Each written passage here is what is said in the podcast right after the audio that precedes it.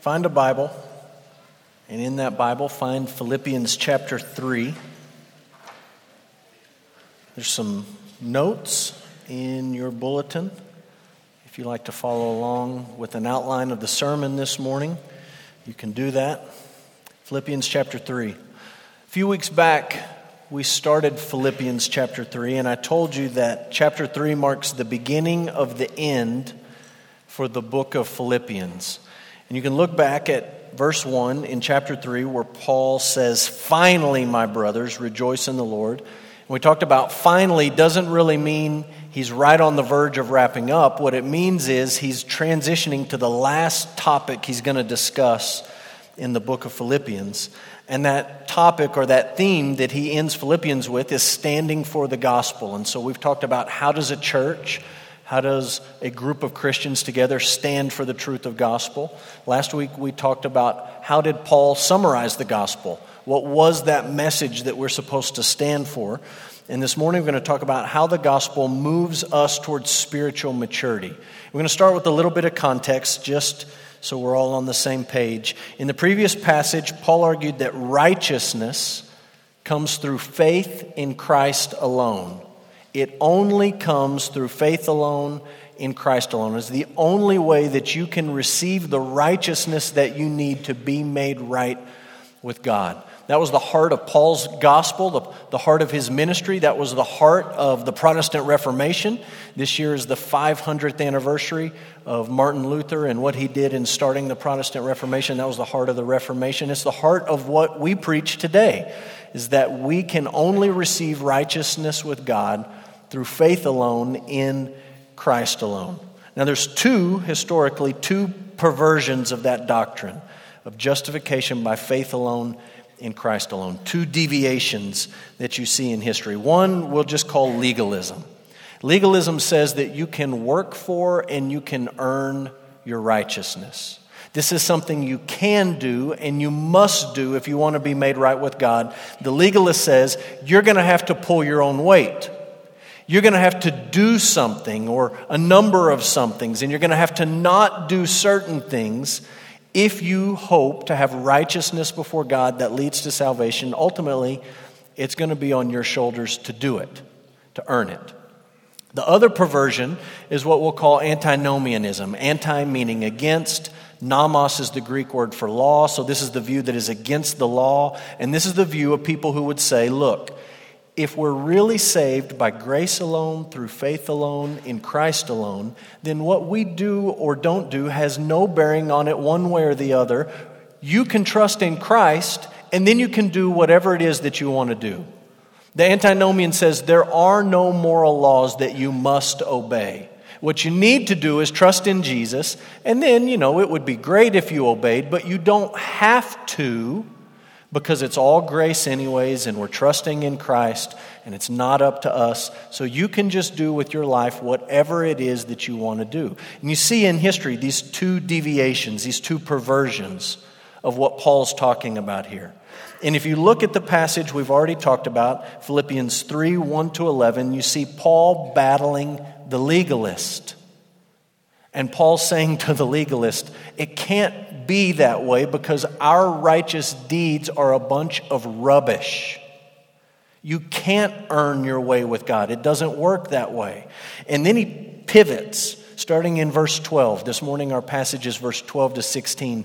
And he starts to take on these antinomian guys, these guys who say you can do whatever you want to in your life. And he's saying, wait a minute, wait a minute. God's grace doesn't just save us from sin, save us from hell, but it changes us into the kind of people that God actually wants us to be. And He doesn't want us to go off the rails in either direction here. So here's the big idea of our passage very simple. Paul calls the Philippians, in the verses that we're looking at this morning, 12 to 16, he calls them to press on to spiritual maturity. Press on, he says, to spiritual maturity. We're going to read these verses. Let me just give you one more clarification. Sometimes you get lost on this uh, repeated word in English translations, but if you look at verse 12 down to verse 16, there's a word. Sometimes it's translated perfect. In some translations, it shows up as, as the English word mature. You can see it uh, once uh, let's see, in verse 12. And then he talks about it again down in verse 15. Translations use different English words, but the Greek word behind both of them is the same. It's a Greek word teleos. And it's the idea of something being complete.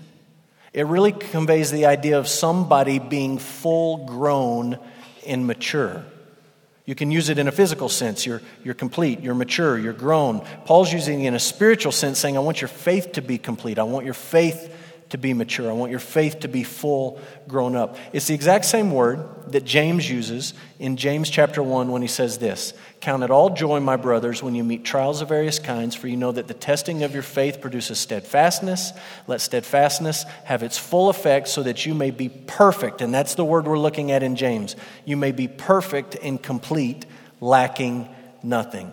And Paul's using the exact same word here in Philippians to say, Look, I want you to be mature and perfect and grown up in your faith. And he's calling them to press on to spiritual maturity. So look at the passage with me Philippians chapter 3.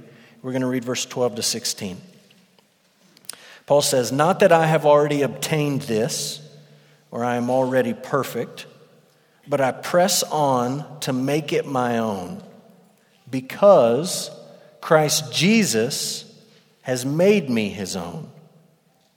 Brothers, I do not consider that I have made it my own, but one thing I do, forgetting what lies behind and straining forward to what lies ahead, I press on toward the goal for the prize of the upward call of God in Christ Jesus. Let those of us who are mature think this way.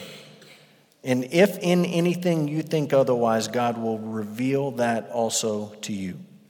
Only let us hold true to what we have attained. Let's pray. Father, this morning we pray that you would make clear to us this doctrine of justification by faith alone in Christ alone. Guard us from the temptation of legalism.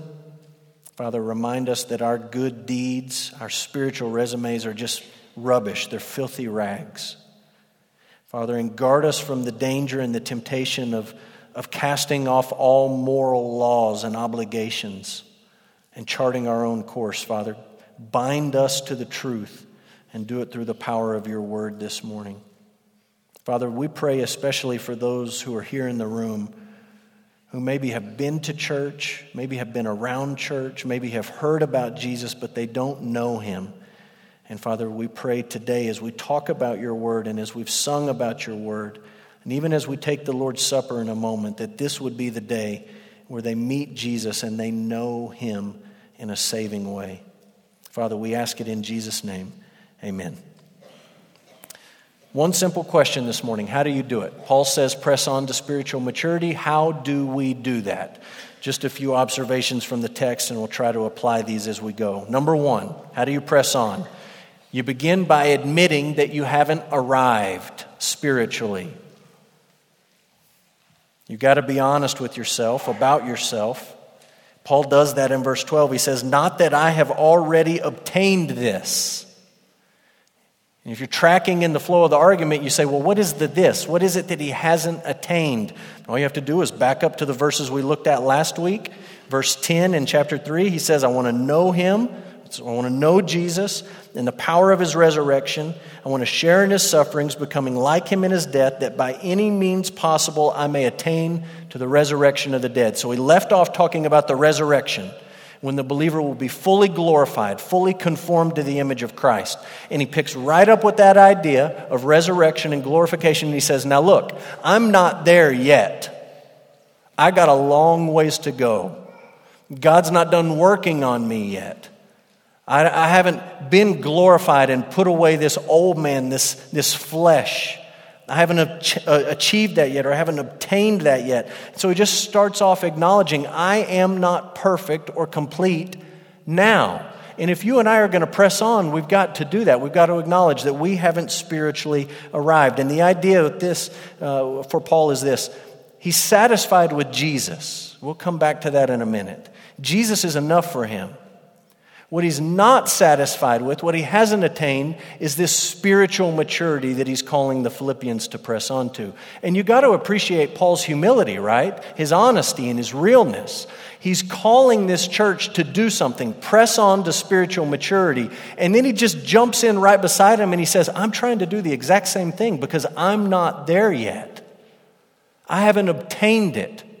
I'm pressing on towards this maturity to where my faith will be full grown. So he says, I'm pressing on. He says it twice. Once in verse 12, he says, press on. He says it in verse 14, press on towards this maturity. And look how he phrases it in verse 13. He says, I'm straining forward to what lies ahead, pressing on and straining forward. Every commentator I read this week said that what Paul is talking about comes from the ancient world of Greek racing. And there's sort of two opinions here. One opinion says he's talking about chariot races. I don't know about you, but I think about a chariot and I think about sort of a big armored semicircle and it's got handles and all that stuff. But that's not how they did it in ancient Greece. It was more of like a small wooden platform. You had a couple of wheels on the side. It was almost like, you know, the kids have, uh, my kids want these hoverboards that you go on. It's, think something small like that, minimal, right? And you're on this little platform and you're chained to these horses and you got the reins and you got to have great balance and you got to have great strength. And if you really want to control the horse and, and make it lead the chariot where you want it to go, you've got to lean forward. Some say, no, he's not talking about chariots, he's talking about ancient Greek Olympic foot racing. We actually have an Olympic runner with us this morning. I don't know where Alec ended up sitting, but Alec could teach us a few things about Olympic racing. And you've seen the races on TV.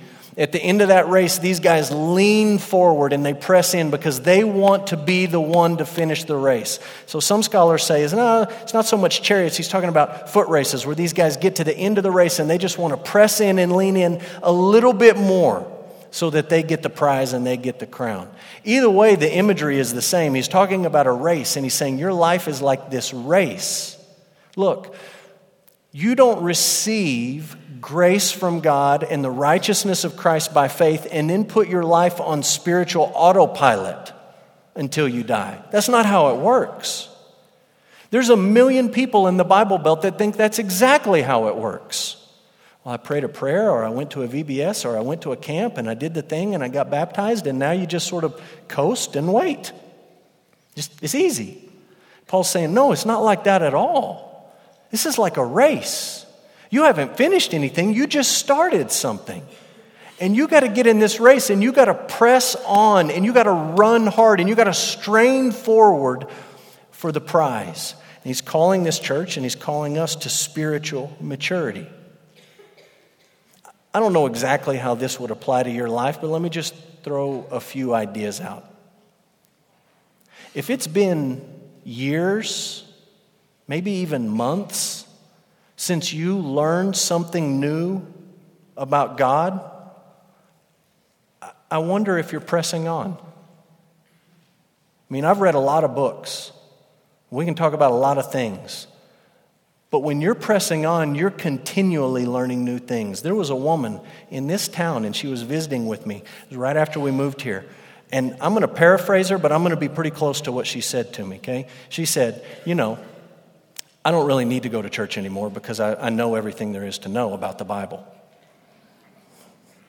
Really? Well, there you go. Thank you for gracing us with your presence from time to time. I wanted to say, I don't think you know as much as you think you know. If you think you don't really need to come anymore, I think you missed something along the way.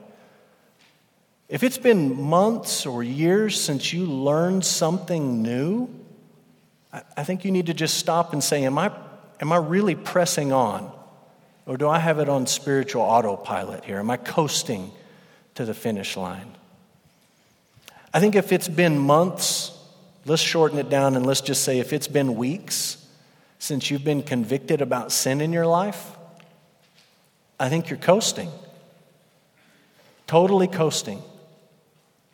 And I hope one of the things that happens when you come to big church is that not that I try to lay some guilt trip on you, but we hold up our lives to the mirror of Scripture and we say, oh man, that's convicting. And it's not my attempt to make you go home and feel like a miserable worm that afternoon. It's my attempt to hold the scriptures up and to say, how, how does this fit in your life? And if it's been a long time since you've been convicted of sin, I just got to stop and wonder are you really pressing on? If it's been years since you became a follower of Jesus, and we asked you to come up, we're not going to do this, but we asked you to come up and stand up in front of the church. You've been a believer for years. And we asked you to talk about the last time you felt close to God or the last time you experienced His presence or His grace in a meaningful way. If you would have to go all the way back to when you became a believer, then I think you became a believer and then you just sort of put it on autopilot. I'm not saying it needs to be five minutes ago. I understand there's seasons in your life where you don't feel particularly close to the Lord. I've experienced that. But if you would have to go back years or months, long time, periods of time to think of a situation or an instance where you felt close to the Lord and you experienced His grace in a new way, then I would just say, I, I think you got it on autopilot. And Paul's not calling us to coast. He's saying, you got to press on. This is a race, and you got to run hard all the way to the end. You know, one thing that's tempting for me and probably for you, and one thing that's tempting for us as a church, is to play the comparison game. And I ask you all those questions, and you say, Yeah, those kind of made me feel uneasy. But thankfully, the guy or the gal sitting next to me, they're way worse than I am on those things. And so, you know, could be worse. Or for us as a church to ask ourselves those questions and to say, yeah, but do you know what some of the other churches in town are like? I mean, they're just so dead and nothing's going on there. And we play this comparison game that we think for some reason makes us look better, feel better, I don't know. But that game doesn't work. You want to play the comparison game, I just remind you of some of the things that Jesus said to some of the churches when he wrote letters at the beginning of the book of Revelation. He's writing to these seven different churches, and he wrote to the church in Laodicea, and he said, Look, you guys think really highly of yourself. You think everything is great. You're pathetic. You're not a million miles within what I'm looking for in your church. You've deceived yourself. You, you, don't, you don't get it. He wrote a letter to a church in Sardis. This one is almost more frightening. He said, Look, to the church in Sardis, everyone else thinks you're alive. Everyone else thinks great things are happening in your church. I know the truth, and the truth is that you're dead. Externally, it all looks great. Everyone's excited. Sunday school class is full. It's all great. But I know the reality, and the reality is that you're not alive you're dead. So you can't play this comparison game where you try to make your, yourself feel better compared to someone else, another church, another family, another individual Christian. You can't make yourself feel better by saying, Well, I, I play, a, I play the game pretty good. Everybody thinks I, that I've got it going on, or we've got it going on, or our church has it going on, because God knows the truth. And Paul's calling this church one of his favorite churches. A church that he thinks is doing great things, but he's saying, You got to press on. Don't let your foot off the gas. You got to lean forward into God's grace and press on. Here's a second way that we do it. How do we press on to spiritual maturity? You pursue the prize. Pursue the prize. We'll talk about what the prize is in just a minute. Let's talk about this pursuit. One of the things Paul says here is if you're going to pursue the prize, you can't be busy looking backward. Look at verse 13. I don't consider that I've made it my own, but here's one thing that I do I forget what lies behind. I'm leaving it in the, in the past so that I can strain forward to what's in front of me. I got to leave the past in the past. And for Paul, if you're reading the book of Philippians and you're tracking with him, you know exactly what it is he's leaving in the past. It's his spiritual resume. It's all the things he used to take so much pride in. And you read it in context and you say, look, Paul doesn't mean like, remember the, the Men in Black movie where they got the little pin and they zap you and you forget everything and your, your memory goes blank? He's not saying like wipe your memory clean and don't ever think about it again, because he just thought about it. He thought about it enough to detail it out. I used to do this, I used to do this, I used to do this. But he's saying, look, I got to put that stuff behind me. It's not my hope anymore. And what he's saying to you is not that you have to wipe the past from your memory, but you got to leave it in the past.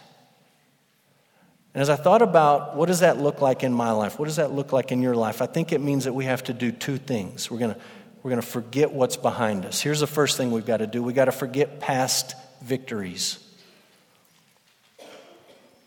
And again, I don't mean you forget them, spiritual victories, and you just leave them, wipe them out of your memory banks. But I mean, you got to see the past as the past. Let me give you an example of what I'm talking about. My senior year of high school, our church went to a super summer camp. We didn't normally go, but we went this last year. And uh, super summer, you go, and high school students, they go to a college campus, and you just sort of have youth camp at a college campus, and they do lots of different things. So we're at this, this super summer camp. First time I ever went. And one of the things they do at super summer is they break you up out of your church group with other kids from other churches and then they sort of match an adult sponsor up with you for the week. And you spend the week in your little small group talking about the, the Bible lessons and doing devotionals and all those kinds of things. And so we've got this guy, I don't remember his name anymore, but we've got this adult sponsor leading our small group. Every time we met for the whole week, he would retell this story about something that had happened to him spiritually about 10 years earlier. Every time he would tell us this story. And he would say, I want you guys to experience the same thing because this is what happened to me back whenever. And I was an immature, stupid high school kid at the time. But even I could sit in that small group and say, Man, you're running on fumes. If all you got is 10 years ago, Something that happened 10 years ago, and you're still, you're still trying to pull that out of the closet, and that's all that you have to sort of get you up and going spiritually. You got to forget that. You got to move on and live in the present. You got to draw, draw close to God today. You can't rely on what happened to you 10 years ago. I can't believe I'm about to use this illustration, but this really was in one of the commentaries I read, so I feel like it's church appropriate. You seen the movie Napoleon Dynamite? It's in a commentary. I get to use it, it's safe. There's this guy in this movie. If you haven't seen it, you'll get the idea. It's pretty simple. His name's Uncle Rico. And he is living in the past, right? He's been out of high school for over a decade, and all he wants to talk about is a state championship football game. And I was so great, and it was so great, and we were so great. And you look at this guy in the movie and you say, that's sad. I mean, it's funny in the movie. But in real life, that's sad. You got to look, those were great victories, but they're in the past. And you got to move on. And I think one of the things that we have to do if we're to press on spiritually is we've got to say, the victories in the past were great. God was faithful back then, but we can't be running on fumes today by living off the memories of the past, the spiritual victories of the past. That's true for you and I as individual Christians. That's true for your family, moms and dads, grandparents. As you try to lead your family in matters of faith, you cannot run off the fumes of the past. That's true for us as a church. We don't want to just wipe our memory of our history at Emmanuel and say those things don't matter, those people don't matter we want to realize there were victories in the past, but they don't help us press on today. Paul's saying you got to press on. That means you got to, quote unquote, forget past victories. It also means, here's the flip side, that you forget past failures.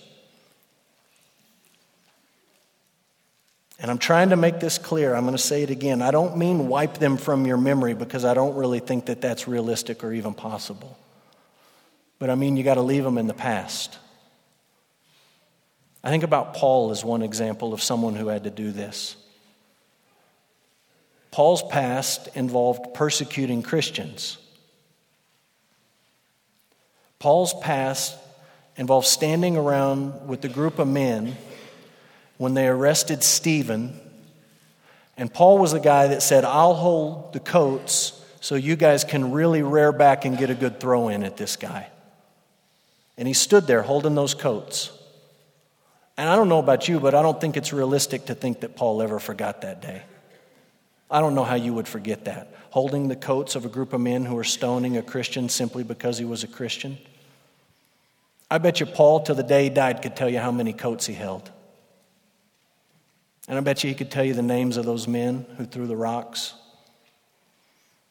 I bet you he could almost smell the dust that was kicked up as they stoned this man to death. I don't think he ever forgot it in his memory banks. But he had to leave that behind. It's in the past. And if Paul spends the rest of his life beating himself up over that, he doesn't accomplish anything for the Lord. You got to leave it in the past. I think about Peter uh, as another example of this. I don't think until the day he died that Peter ever forgot denying Jesus and cursing God while he denied Jesus. I bet Peter could tell you exactly what the charcoal fire looked like. I bet you he could tell you exactly what the little girl's face looked like who, who piped up and asked him a question. I bet you he could tell you exactly the four letter words he used when he started calling down curses. He didn't forget it, but you got to put that in the past. And if you're going to follow Jesus and you're going to press on to spiritual maturity, I understand that there's things in your past and my past that you're never going to get out of your brain. But you got to leave it in the past. And you got to move on. And you and I spend too much time beating ourselves up over junk that we've done in our past. You're not going to press on in the faith and you're never going to accomplish anything for God's kingdom. If you're going to press on and chase the prize, you've got to forget what's behind you and you got to actually chase the prize. And just as, as a quick reminder, Jesus is the prize. Don't forget that. Heaven is not the prize. Too often in the Bible Belt, we make Jesus a means to the end, meaning we say, You need to invite Jesus in your heart so that you can go to heaven when you die. Well, that's true in a sense, but that's not ultimately true. Because ultimately, you should invite Jesus into your heart so that you get Jesus. You should turn from your sin and trust in Jesus for righteousness so that you get Him. He is the pearl of great price, not heaven. He's the treasure buried in a field that you give up anything and everything else gladly and joyfully so you can get that one treasure, not heaven. And heaven is great because that's the place you get Jesus. Paul says this, if you're reading in context, look what he says in Philippians 3 8. I count everything as a loss because of the surpassing worth of knowing Christ Jesus, my Lord. He does not say, I count all that stuff loss so I can go to heaven when I die. He says, I count all that stuff loss so that I can know Jesus. That's the prize. So we're pursuing the prize, and that prize is Jesus. One last idea is this you got to keep the gospel central if you are going to press on to spiritual maturity, You've got to keep the gospel central. And there's a lie we believe sometimes as Christians. We think the gospel, that's the thing that you accept and you believe and you pray a little prayer when you become a Christian. And then, like, let's move on. Let's go to something deeper, something more so difficult to understand and something more applicable to my life. And Paul's saying in this passage, you don't ever get on from the gospel. That's it. It's what saves you and it's what moves you to maturity. Look how Paul says it in Philippians 3. He says, verse 12, Not that I've already attained this or I'm already perfect, but I'm pressing on to make it my own. Why is Paul able to press on? Because Christ Jesus has made me his own. This is where Paul is sort of putting up a hedge or a rail against legalism. Because when he starts talking about press on, you and I start thinking, oh man, we better get our act together. Here we go. It is all on us to do this pressing. Press on. We're supposed to press on. And Paul says, wait a minute, let me remind you. The only reason I can press on or you can press on is if Jesus has already made you his. Is grace first, last, and in the middle. He says the same thing if you flip back to Philippians chapter 1, verse 6. We've already talked about this verse multiple times, but he says, The one who began a good work to you will bring it to completion in the day of Jesus Christ. His confidence is not in the genuineness of the Philippians. His confidence is in God and His grace. He started the work in your life, He's going to finish the work in your life. He says the exact same thing, not to leave chapter 2 out, in verse 12 and 13. He says, I want you to obey. Even though I'm gone, I want you to obey. Verse 12, I want you to work out your own salvation with fear and trembling. And we say, okay, that's pressing on. That's something we got to do. And Paul comes back around the back in verse 13. He says, just understand that you're working because God is working in you to will and to work for his good pleasure. Listen, the gospel is about what God has done to save sinners. If you're looking on your outline and didn't give you a blank there, and you want to circle something or star something, you circle God. It's what God does. Is not what we do for him, but it's what he's done for us. That sets our faith apart from every other faith on the planet is not about what you can do for God, it's about what He has done for you. That's God's grace, and that's what Paul's talking about, where he says, Christ Jesus has made me his own. You have to keep that central if you're going to try to press on. Because your heart is just like mine, and we're prone to drift toward this idea of legalism where we say, I'm doing it, I'm contributing, it's all up to me. And it's not. God knows it's not. And He knows that we're prone to think it is. And so, in His grace, He's given us as the church two reminders that it is not about what we do for Him, but it's about what He does for us. The first reminder He's given us we call baptism. I know that sometimes we think baptism and we say, yeah, that's where you stand up and you tell everybody what you've done. Wrong. 100% wrong. Baptism, when we immerse someone in water and they, they go under the waters of baptism and they come out, Paul says it's a picture that you died, you were dead, and God brought you to life. Ephesians 2.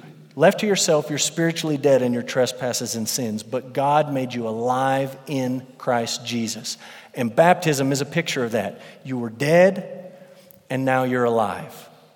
And every time we do a baptism, we get up there, we turn the lights on in the baptistry. It's not so much saying, look what this person has done. They've invited Jesus into their life. What we're saying is, look what God has done. God took one who was dead and he made him alive in his grace and in his mercy. And we believe God's going to finish what he started, Philippians 1 6. That's what we're saying in baptism. The second reminder he's given us is the Lord's Supper. We're going to take the Lord's Supper this morning. And all too often we get it flipped and we say, oh man, the Lord's Supper. That's where you listen to the sermon and then you got about five minutes to confess all your sins before the stuff comes by. I got to, oh, man, get start listing it out. Here we go. I said this, I did this, I did this, and you start going through all the things so you feel good enough to do it. What are you saying? You're saying, let me see what I can do for God. And if I've messed that up, let me try to make amends really, really, really quick. That's not the Lord's Supper at all. The Lord's Supper is where we come together as a church and as individual followers of Christ and we say, we have completely and totally blown it. We don't have any good thing to offer you. And we are celebrating the fact that Jesus Christ joyfully, gladly, willingly laid down his life for ours so that we could be forgiven. He chose to bear our sins in His body on the tree. And we take that bread, not saying to God, let me try to be better this week, or I think I was pretty good this week, or I'm sorry I wasn't so good this week. We take it saying, that's my sin. And He bore it. And we're thankful for that. And we take the cup, not saying, I'm going to try really hard to be on my game this week, God. We take it saying, I'm a sinner in, in deed, in word, in thought, all of it. And I believe that the blood of Jesus Christ is enough to wash me clean. That's what we're saying when we take the Lord's Supper. It's not our attempt to come before God and say, Look how good I have been, or look how good I'll promise to be. But it's us saying, God, we're not good. And in your grace and your mercy, you provided exactly what we needed at the cross somebody to bear our sins and to spill his blood for our forgiveness.